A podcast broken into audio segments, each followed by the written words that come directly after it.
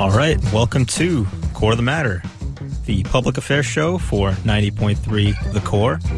I'm your host, Yashwanth Manjanath, and today we're going to be airing the second part of the RUSA event from last week about the rising costs of higher education. And after that part airs, which is going to be about 40 minutes, we're going to have a little discussion in the studio with a couple of the speakers from the actual event. So stay tuned for that. I hope you guys enjoy it. And, without further ado, we're going to get back to the last half of the RUSA event.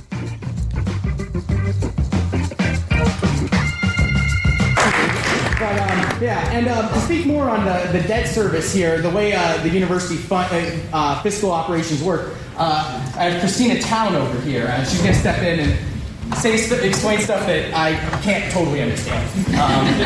I'm really just a footnote to John's research, so thanks for having me here. Just to clarify, the $1.3 billion of outstanding bonds now includes an amount that is scheduled to be sold on November 19th, I believe, of this month, which is what? Next week? Friday. Right. So if you want to buy Rutgers bonds, buy them on Friday. And that's close to $600 million, some in taxable, some in non-taxable bonds that are going to the auction block. So as John said, if you need some place to invest, here's a chart that I did from Moody's credit research showing the total debt burden for universities since 1992. You'll notice there's multiple data points in certain years, and that's because different debt was issued, either beginning of the year and end of the year. Some fiscal years in the interim are missing too. Those are just the data points for the time the debt was sold. So you can see. Really, debt issued from 2007, 2009, 2010 forward is increasing the debt burden dramatically. I don't have the 2010 fiscal year numbers, but the debt burden at $1.3 billion is probably about, I want to say, almost the size of the reserve. Maybe it's a 80% coverage, 0.8 ratio. So the amount that's in the bank basically is just a little more than what is owed.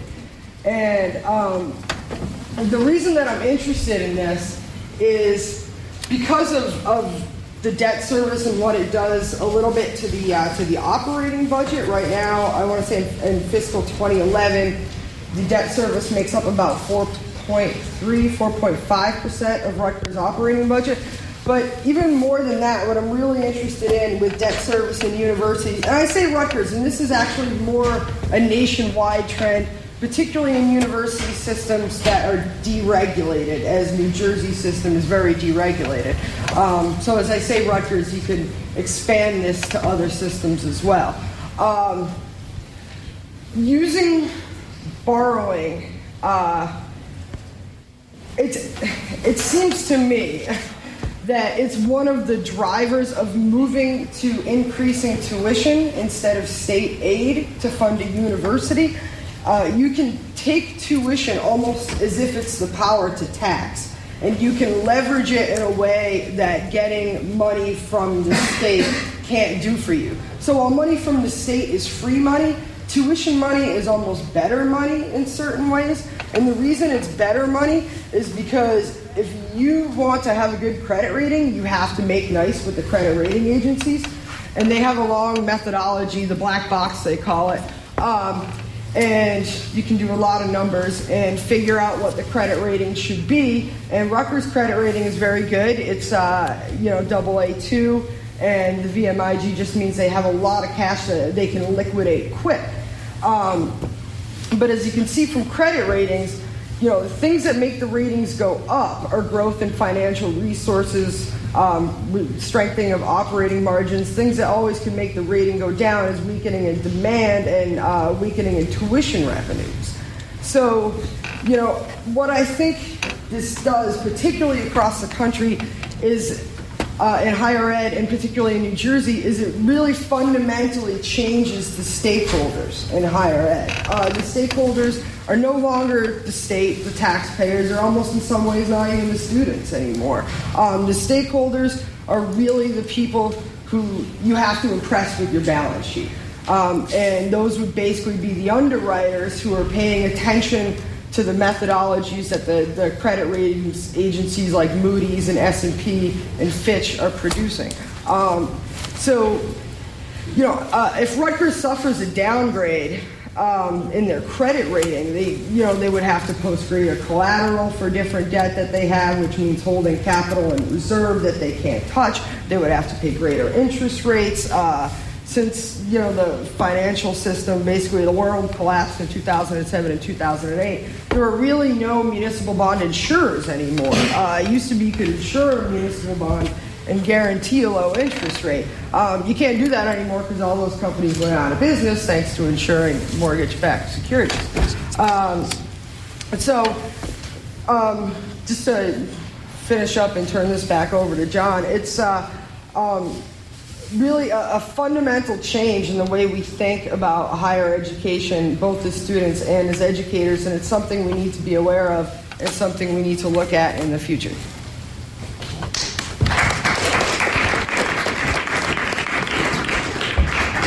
And just to follow up on what Christina said, it's really like a matter of we're playing with financial capital. We're essentially we're not playing the stock market, but we're coming close. We have a network of investors, and those needs and those requirements are becoming more and more complex, and are another way that education has to be managed as a business. But I'm now going to move on to actually a really dangerous trend in higher education that concerns me: for-profit institutions. These are not just private institutions like the Ivies or Rider or Princeton, or Princeton's Ivy, but these are institutions like University of Phoenix. These are literally for-profit institutions, corporations that that operate on a for-profit basis. Their main purpose is literally to make money. They are traded on the stock market. Their sole purpose is to minimize costs and maximize profit. So basically, they take all of the sort of corporate techniques I mentioned have infiltrated the public institutions and take them to the extreme in the most open way possible. It's actually it's basically the highest level of corporatization in higher education.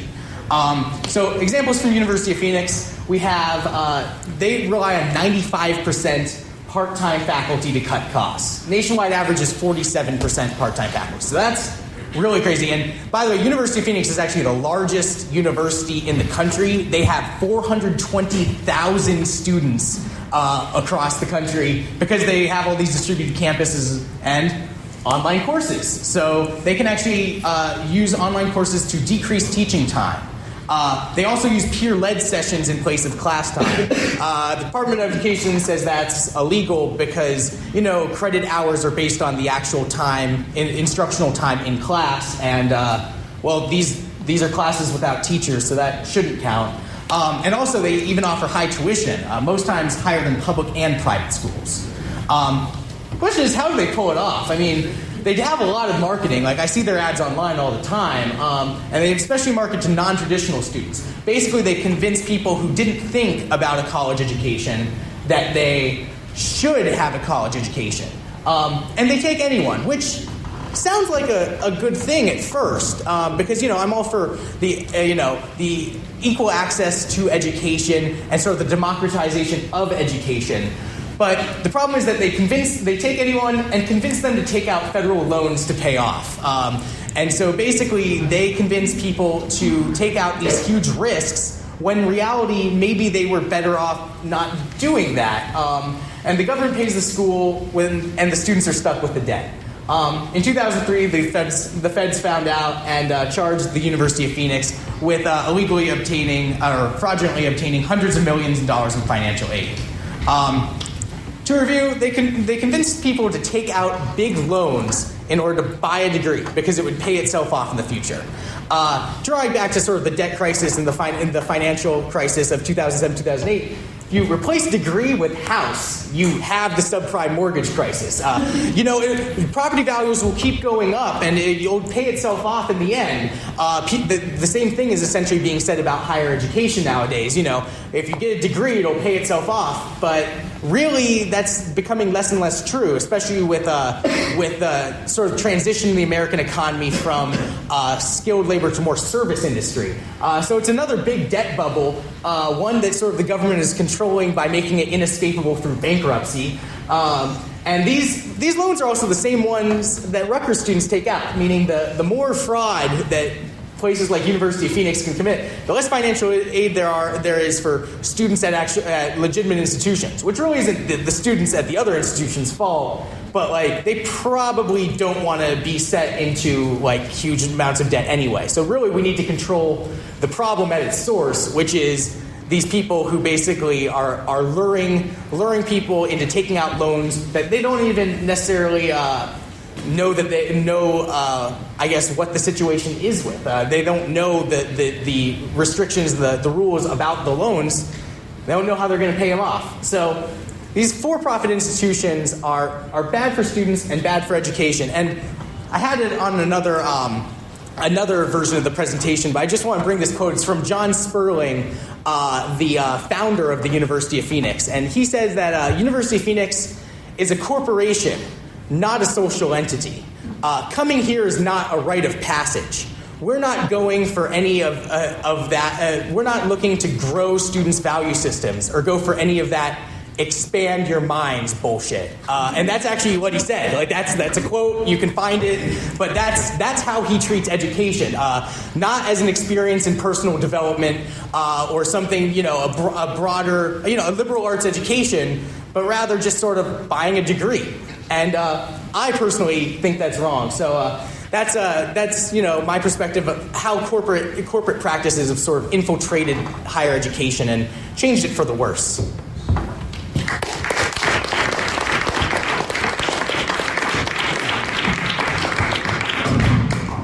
But to bring just so we're pretty clear, it's also becoming a level on Congress too. Recently, the New York Times reported are beginning the whole congressional processing hearings so to look into what exactly for-profit colleges are doing relative or like what are they providing to society, right? So for-profit colleges are now really being taken seriously for,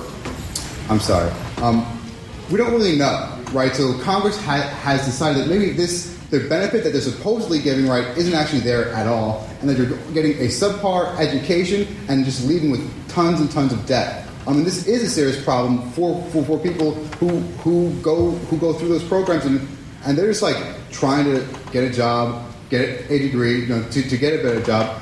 But now are these for-profit universities doing that? This is like at the one end of the spectrum, kind of worst end of it.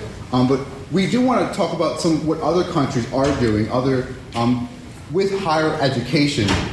It sounds like from talking about the really worst in higher education to be talking about some of the better practices. And for that, I'd like to bring up Gianna over here, and she's going to talk about that.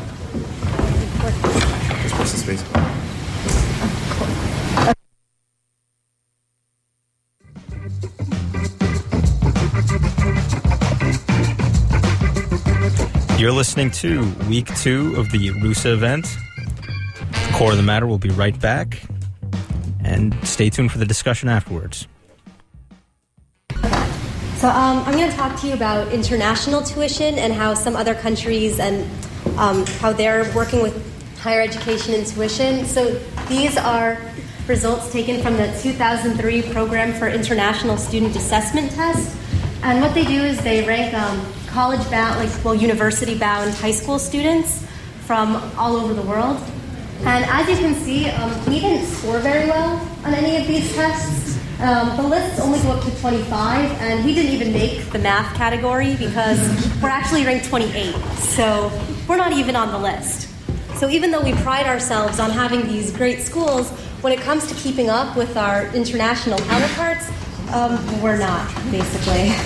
So this is how other countries are, how much they pay for tuition, and I guess Australia pays a lot, but really we pay substantially more than than others. At the bottom, oh no, we do. I want to go back. There we go. Okay, it's cut off here, but Rutgers, our tuition is actually, it's $9,926, so it's substantially higher than the average for the USA. And the reason that some of these countries pay so much less than we do is because, I guess, how they allocate their money. For instance, Finland spends more than twice the amount on education that they do on defense. And if anyone's interested in studying abroad, their free tuition at most schools applies to international students as well. So just something to keep in mind. And you look at some other countries on the board, a lot of them spend substantially more money on education than they do on war and their military. And then you can compare that to the US and what we spend. So this big red thing right here, this is how much we spend on defense. It's actually $663.7 billion. And then see that little orange line up there? That's education. And that's actually $46.7 billion. So really, we could double our education budget and really not even make a dent in the total amount that we're allocating for defense. So I guess it's just different values of our country, and I just want to say that maybe if we just spent a little more time working on educations in our minds versus our military and war, then maybe we would score a little bit better in those international tests.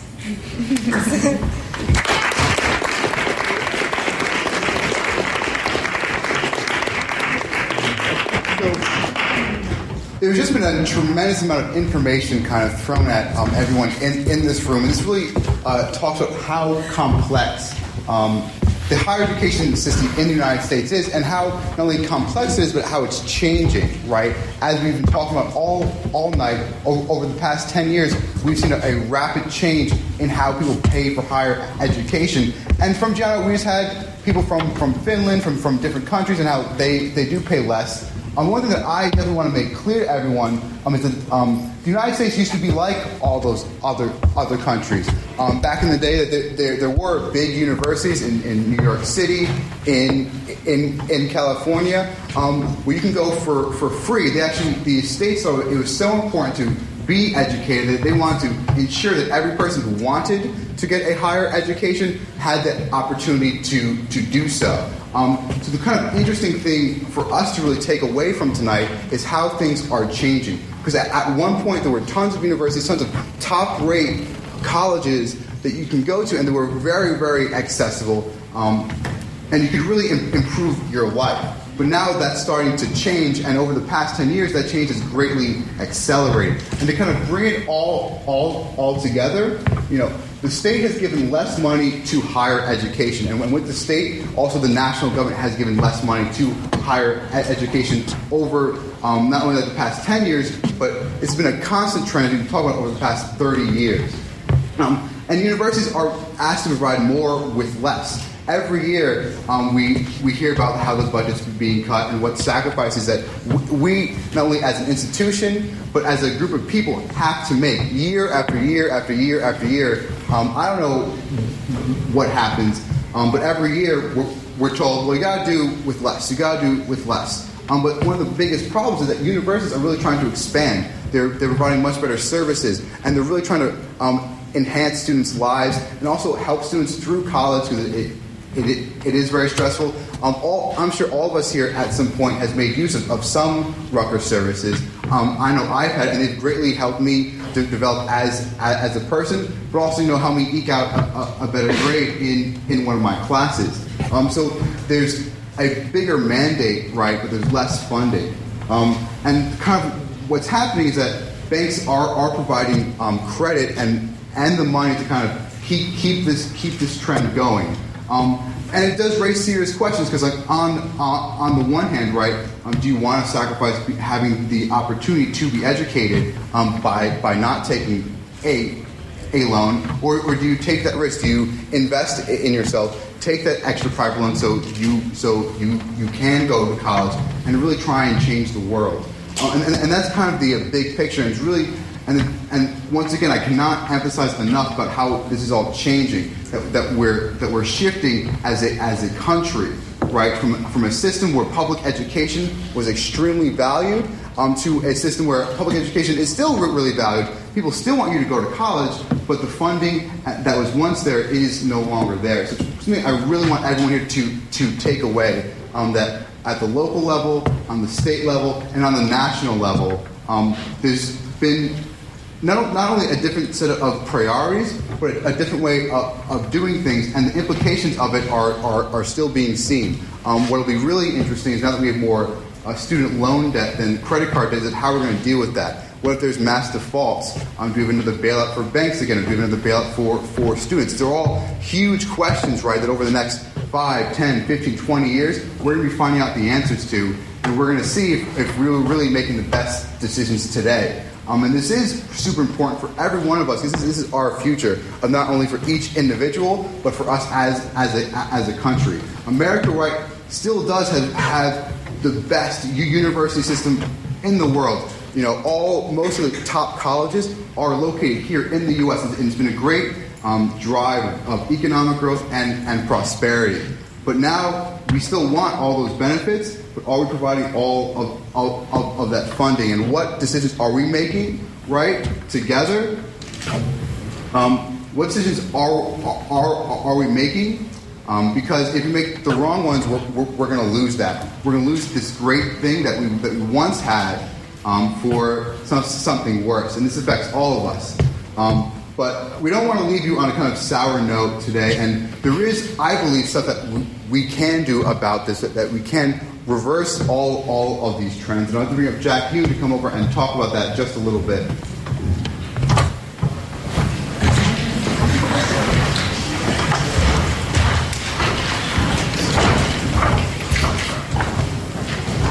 Hello, everybody. My name is Jack. So we've heard some great and terrible information tonight in regards to what we're doing and what is going on with our tuition and why we're paying so much for it. So you might be either tilting your head and going, what is going on? Or you might be just really depressed and think that nothing can be done.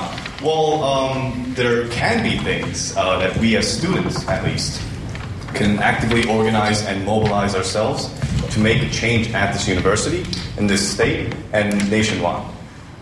Well, I guess first I'll start with what we can do nationwide.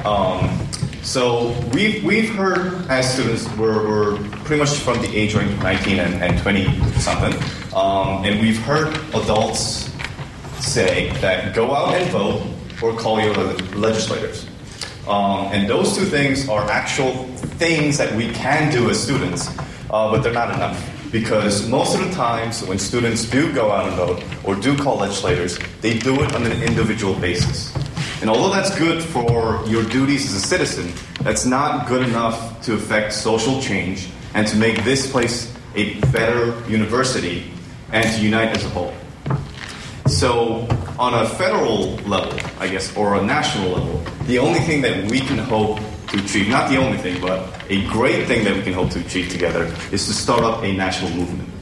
Now, if you look at the other great movements that have started up in this country, you can see that a lot of them have started at colleges.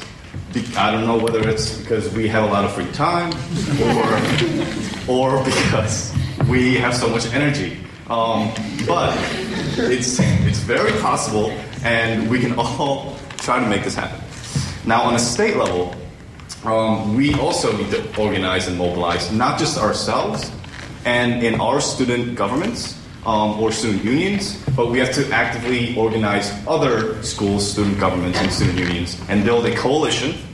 And this statewide student association will allow students to speak with one voice. It'll allow us to stand together and become an actual power player in New Jersey, which is very, very crucial because the youth, the students are one of the most disenfranchised people in the nation. I think they are the most disenfranchised groups of people because we have no lobbying force. We have no AARP, not to pick on the not to pick on the elderly, but we have no AARP, we have no AFL-CIO, we have no lobbying force. And it's wonderful that SAFRA passed, but it's not enough. And we need to, at least in New Jersey, stand together and speak with one coherent message so that we do become a power player and we are able to influence policies in Trenton so that our tuition isn't screwed up. Here at Rutgers, there's a list of things that we can do to make Rutgers a better place, policy-wise and just socially. First, we need to just educate ourselves and educate our friends. We have to know what's going on with our tuition. We have to know what's going on with the budget. We have to make sure our friends know about it, even if they don't really care, because they're paying for it, or their mommies and daddies are paying for it. And we have to organize ourselves. I would ask everyone that are students to look for student groups, run for student government, and get actively organized on your free time to try to make this university a better place. We have to also talk to our parents. In a lot of situations, our parents are either completely paying for our education or partly paying for our education or standing on the sidelines and going, good luck. But either way, we have to talk to our parents so that they know what's going on with education, because they have not been in the same shoes that we have now. Most of them, like it was said earlier, the government paid for their educations when they were younger and when they were students. So they don't necessarily know the situation that we are in right now.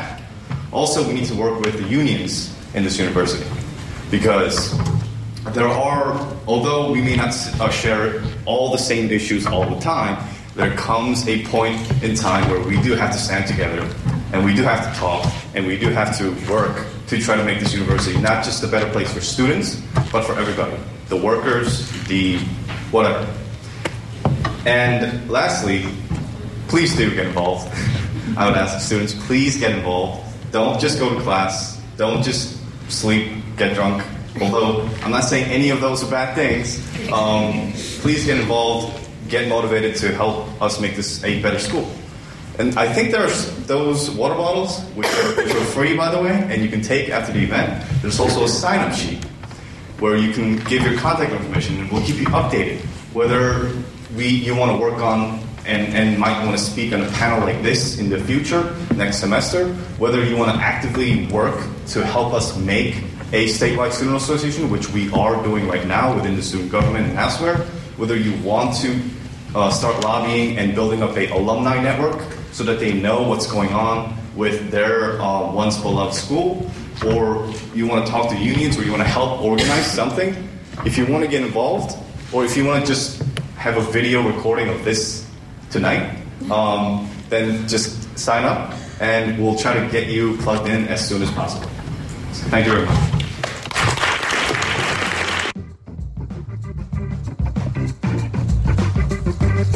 You're listening to Week 2 of the RUSA budget event from November about the rising costs of higher education.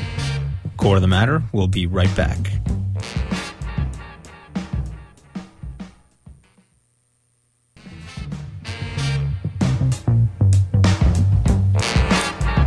Welcome back to Core of the Matter, everybody. You're listening to Week 2 of the RUSA budget event from November on the rising costs of higher education. So this is the last segment before we have our discussion, and hope you guys enjoy it.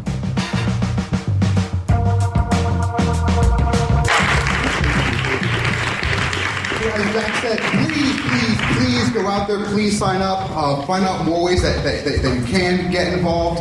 I know that right away, though, we thank all of our great presenters. Please give them a big round of applause.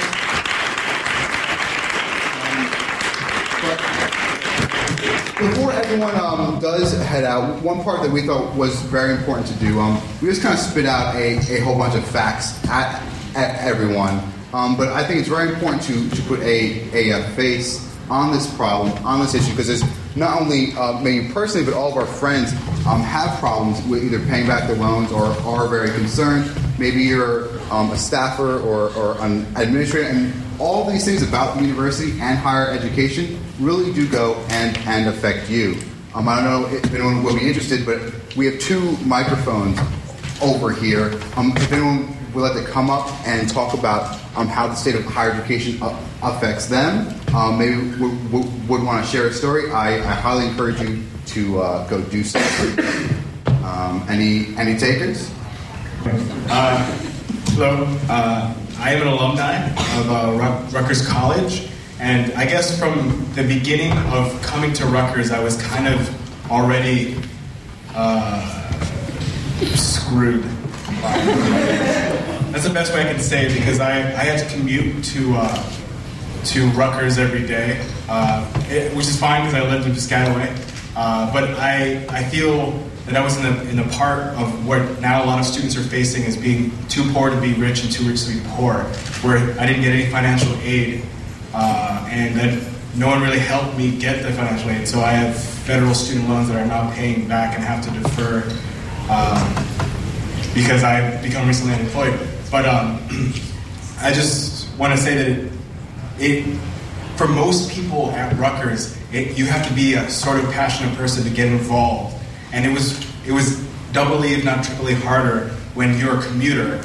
And at Rutgers, commuters aren't they're not catered to commuters. A lot of the majority of Rutgers isn't catered to commuters. So that's something that needs to be looked at.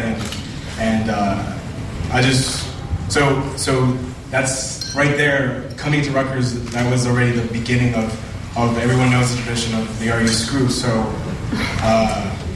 Yeah, so I had to pay more than $23,000 worth of student debt without having to have a meal plan or room and board here. So, yeah, that's going to be fun.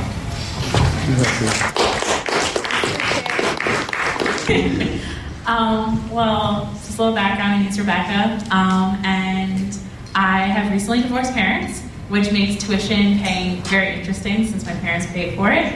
And then basically I found out today that I owe over $5,000 to financial aid and I have no access to classes. So, and dealing with just my mother and I, it's become extremely impossible to pay for education. I just found out I might have to study overseas for lower tuition, which is kind of sad that I have to leave my own country to get a pretty cheap education or reasonable education. So that's my own financial struggles. And I want to go to law school, but that's not looking too promising. So, it's kind of sad that you have to change your career and change your goals and change what you want to do because money doesn't allow it. And I think that in a way that limits just the amount of talent that we have. People that are passionate for things usually strive for them a lot more. And when you really want to go to law school, but you can't, there's going to be a lot less great lawyers. And hopefully the country realizes that soon.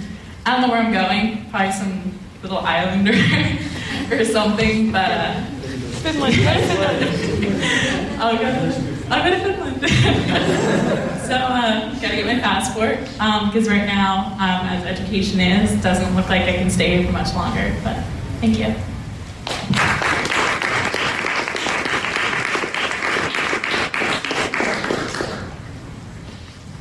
I was brought to the mic by peer pressure. So, my story is similar to Rebecca's. I'm stuck. My tuition aid grant was supposed to cover a good $4,000, which means I would only need to pay about $500 up front. But they're like, we're only going to give you about $1,000, and you're stuck paying the rest. Yay! So, and I also got slapped with a $50 late fee, and I'm like, hello, I can't pay for this. So since I have this financial hold, I can't sign up for spring classes, and I still need to get that taken care of because I just found out about that last week. And I'm kind of doing this on my own because, my parents can't really provide, so this will be interesting. I am super screwed. Thank you.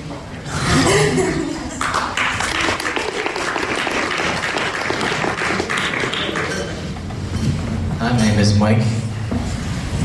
This is like an Alcoholics Anonymous kind of thing. Yeah, thanks. I'm a pharmacy student, and the entire reason I'm in pharmacy is because I knew that I was going to have to pay like $80,000 or so by the end, because I'm going to have to pay everything myself, which, you know, because first generation college student, my parents don't make any money, but I don't get any grants at the same time or anything like that. But you know, it's kind of an interesting thing that it's always been in the back of my mind as I go to college, is the is how like information technology has been able to make available. You know, you can listen to a college class from Harvard University online for free on about any subject. You can listen to something, a business seminar from Oxford for free.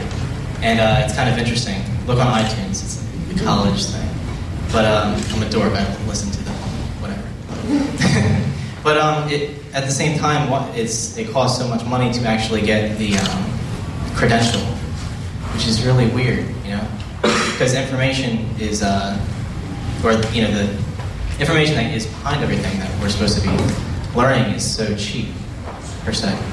But it's kind of interesting because, like I said, I'm in pharmacy pretty much because I needed to guarantee that I was going to get a job that I would be able to pay my loans off by the end. And I mean, I'm interested in medicine too, but.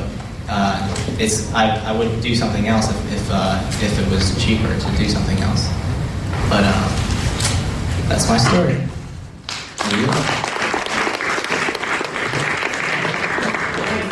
just want to say something real quickly. I think the phenomenon you and Steve mentioned, the too rich to get aid, but not rich enough to pay for college, this is actually a very common phenomenon. It's very weird that like we pay so much attention to the very, very lowest income brackets that we actually neglect the middle class that's affected by the rising class. So that's something that like we should work on in terms of like financial income. I just wanted to address that to you. So good luck, brother. Great.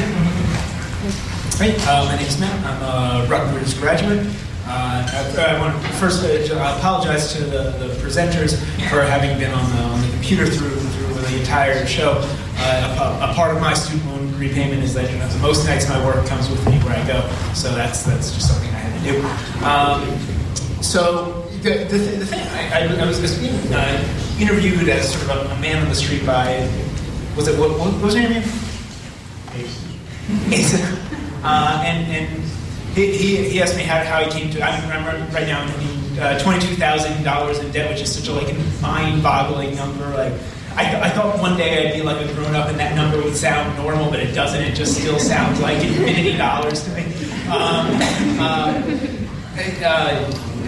in that much debt to the federal government, and what's so sort of odd about it is. There was no moment when someone put paper, and I know it was always my responsibility to be aware of this, and I could and should have been more cognizant, but I wasn't. I was 18. There's no point in time when someone puts a piece of paper in front of you and goes, all right, well sign this, and you're going to be $22,000 in debt, right? It happens in increments. So there's a moment right before I left for college where they put a thing in front of me that says it's $2,500. Sign this or don't go to college. And I already bought a Rutgers sweater, so I sign this thing.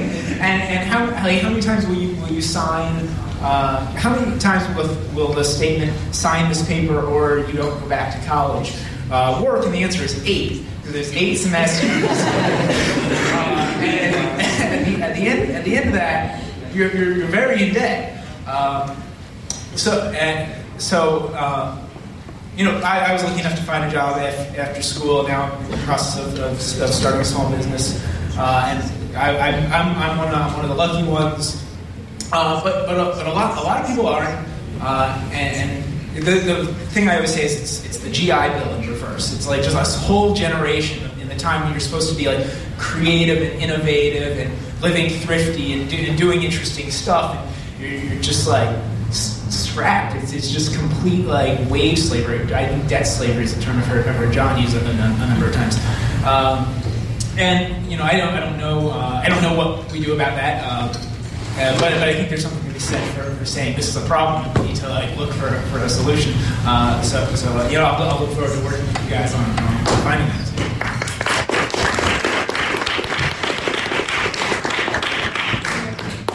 Hi everyone, my name is Dan Herbert, and I know a lot of people behind this table right now, and each of them can tell you that I am a lot of things, but I consider myself first and foremost an author.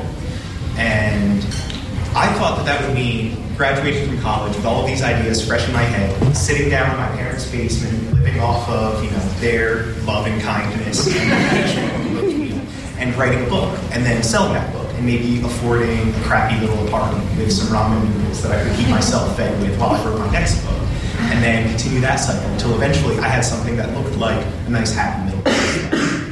Now, I'm going to be graduating with plenty of student loan debt, and what that means to me is, I consider myself an author. The rest of the world will see me as Dan Herbert, a sandwich jockey behind the deli counter at your local Wawa.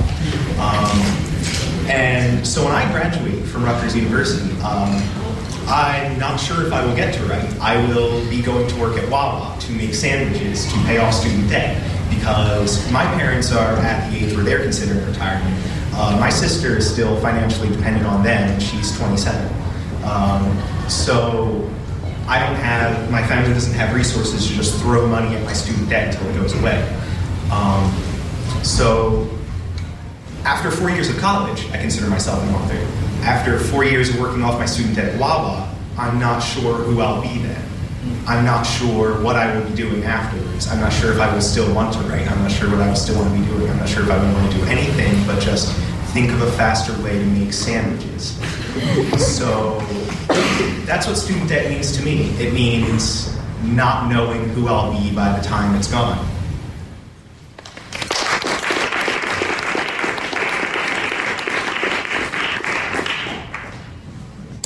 Hi, I'm Dan, and I feel like I'm a pretty standard case study in slave to debt. I graduated from a private liberal arts college, was enticed by their liberal arts education, and graduated with about over $35,000 worth of debt to the federal government. And I started as a graduate student this past year at Rutgers University.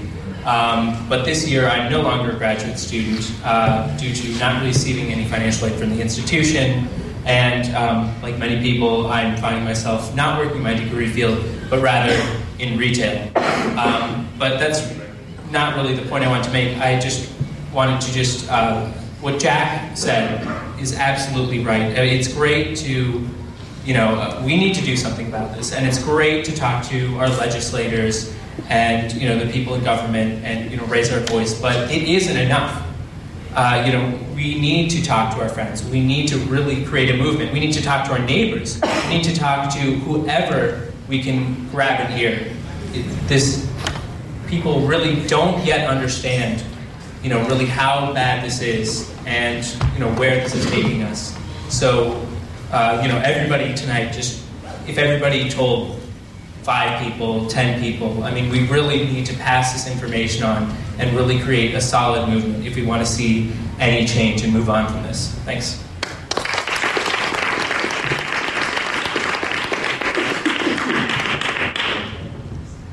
I'm Don Siegel. I teach off the tenure track here. I recognize some of my students from past years. And I want to talk a little bit about where your money isn't going. And that's roughly one quarter of the faculty here is off the tenure track, and something like 50% of the new hires. I've been teaching full-time here since 1997. Anyone want to guess how much I make a year?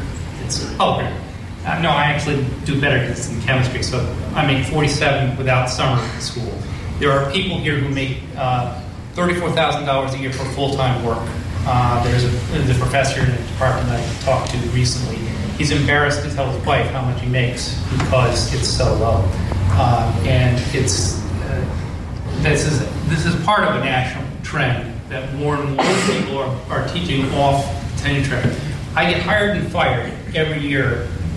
They'll say you're hired for another year, but you needn't apply because the your position's terminated at the end of the year. Now, this has been going on since 1997, so I know that it's not real.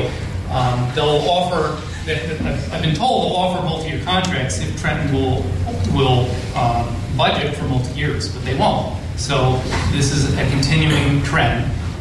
One of the problems with forming a movement like this is there's a public perception that all of that tuition money is going into fat cat pockets like me. Well, there are very well-paid professors, and most of them are well-paid because they're bringing in huge grant money and doing very productive work. There are people who maybe make too much. I'm not going to say that they really are. But most of the faculty here work very long hours, and that's not where the rise in costs have been. And we need to fight that perception as well. Believe me, I'm on the student's side on this. Tuition is, education is a right, and it really should be much less expensive. And there should be a way for us to make a living wage while we give you the kind of education you deserve.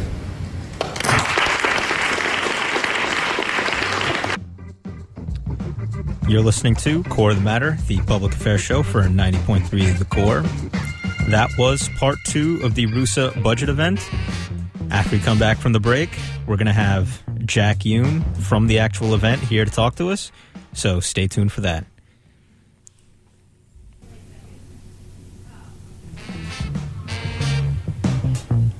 Welcome back to Core of the Matter, everybody. So, we're going to have our discussion now with Jack Yoon, who was in RUSA and actually spoke at the RUSA budget event from November that you were just listening to about the rising costs of higher education. All right, hello. Jack, why don't you introduce yourself for our audience here? Hi, my name is Jack. My real name is Donggu, but you know, for the convenience sakes of everyone listening in and everyone that knows me, people call me Jack.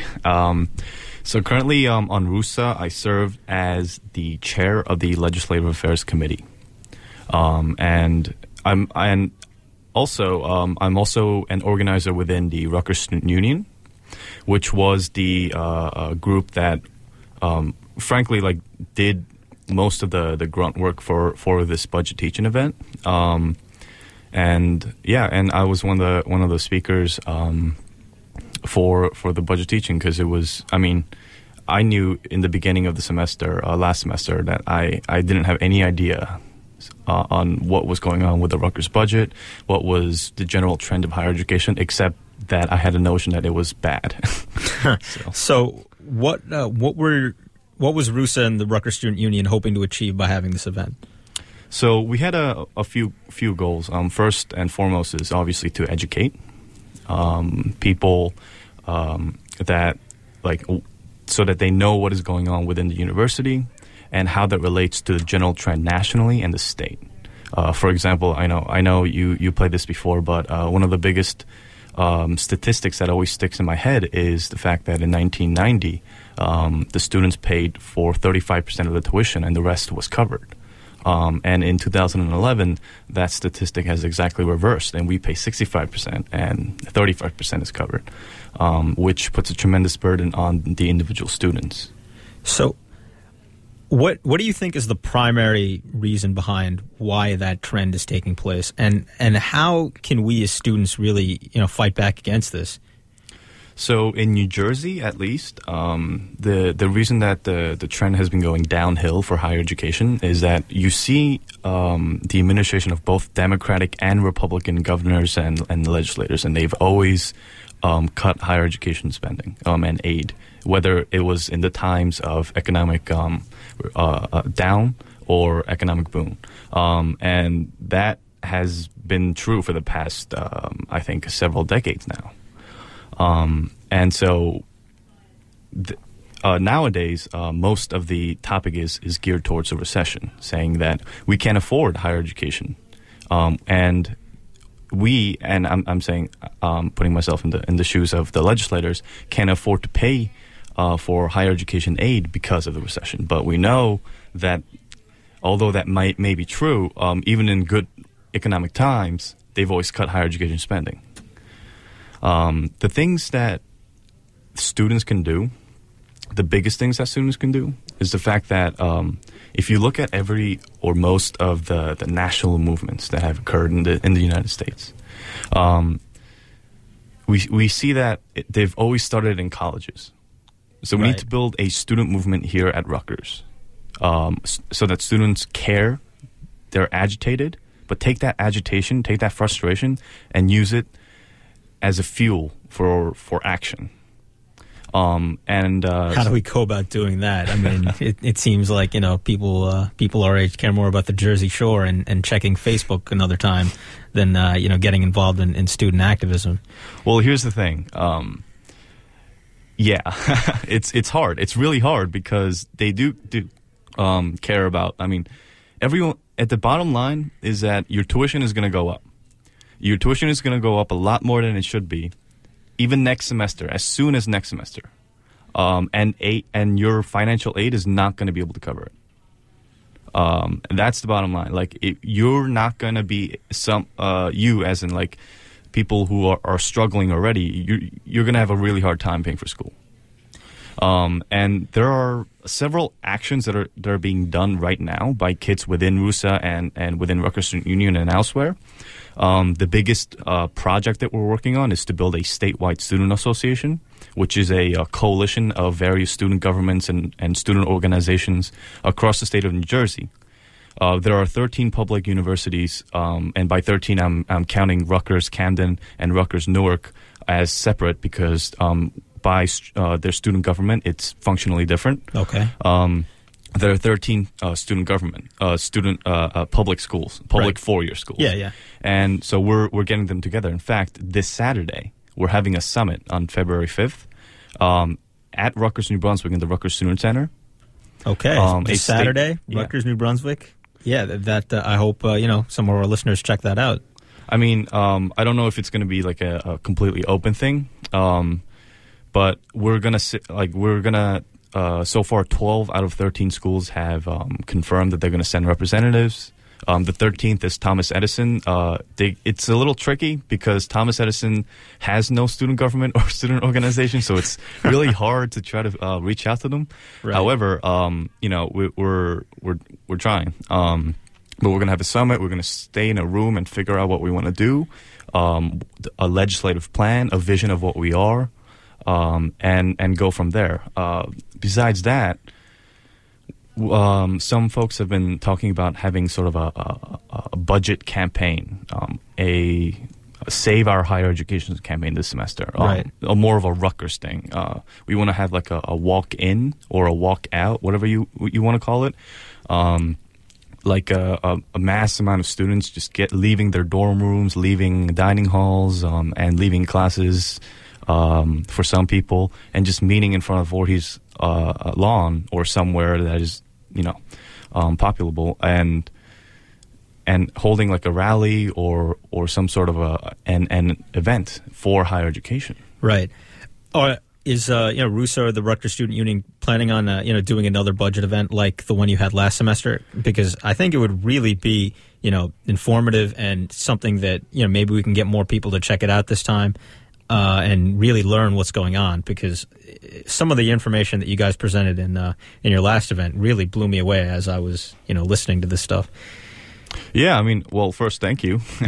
But yeah, I mean, we want to have this event again. We want to have the budget. That's the reason why we made this in the first place.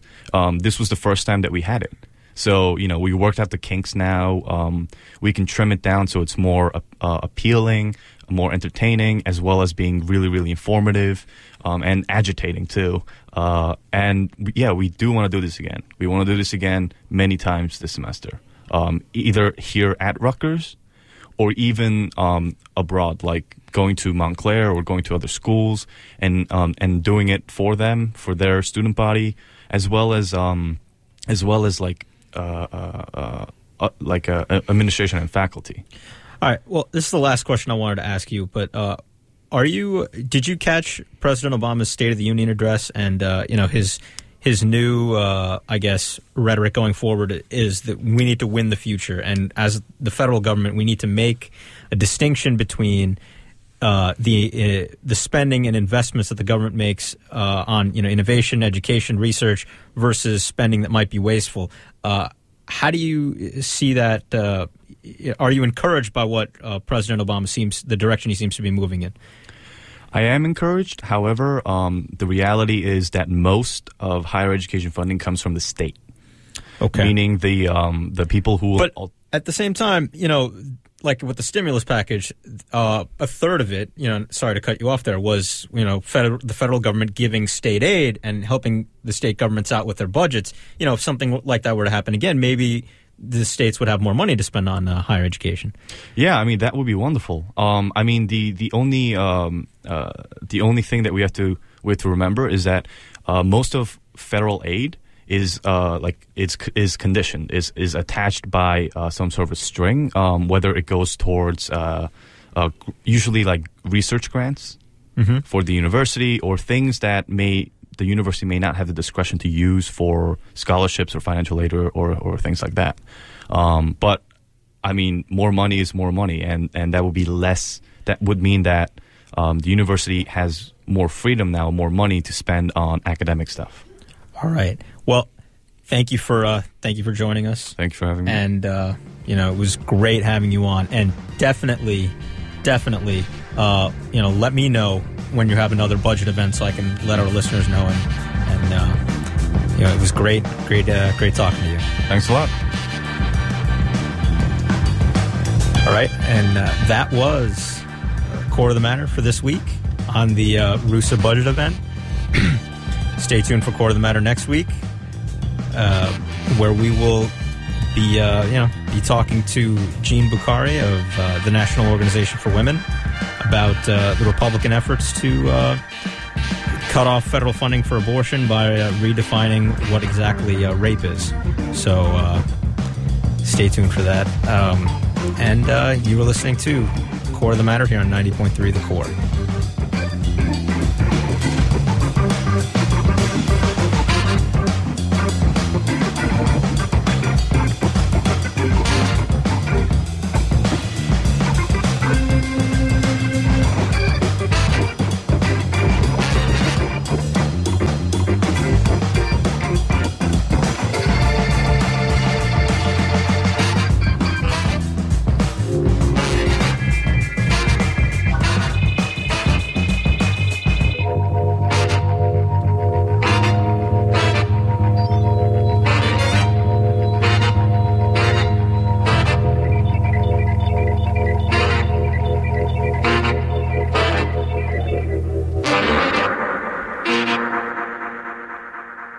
You've been listening to The Core of the Matter on 90.3 The Core.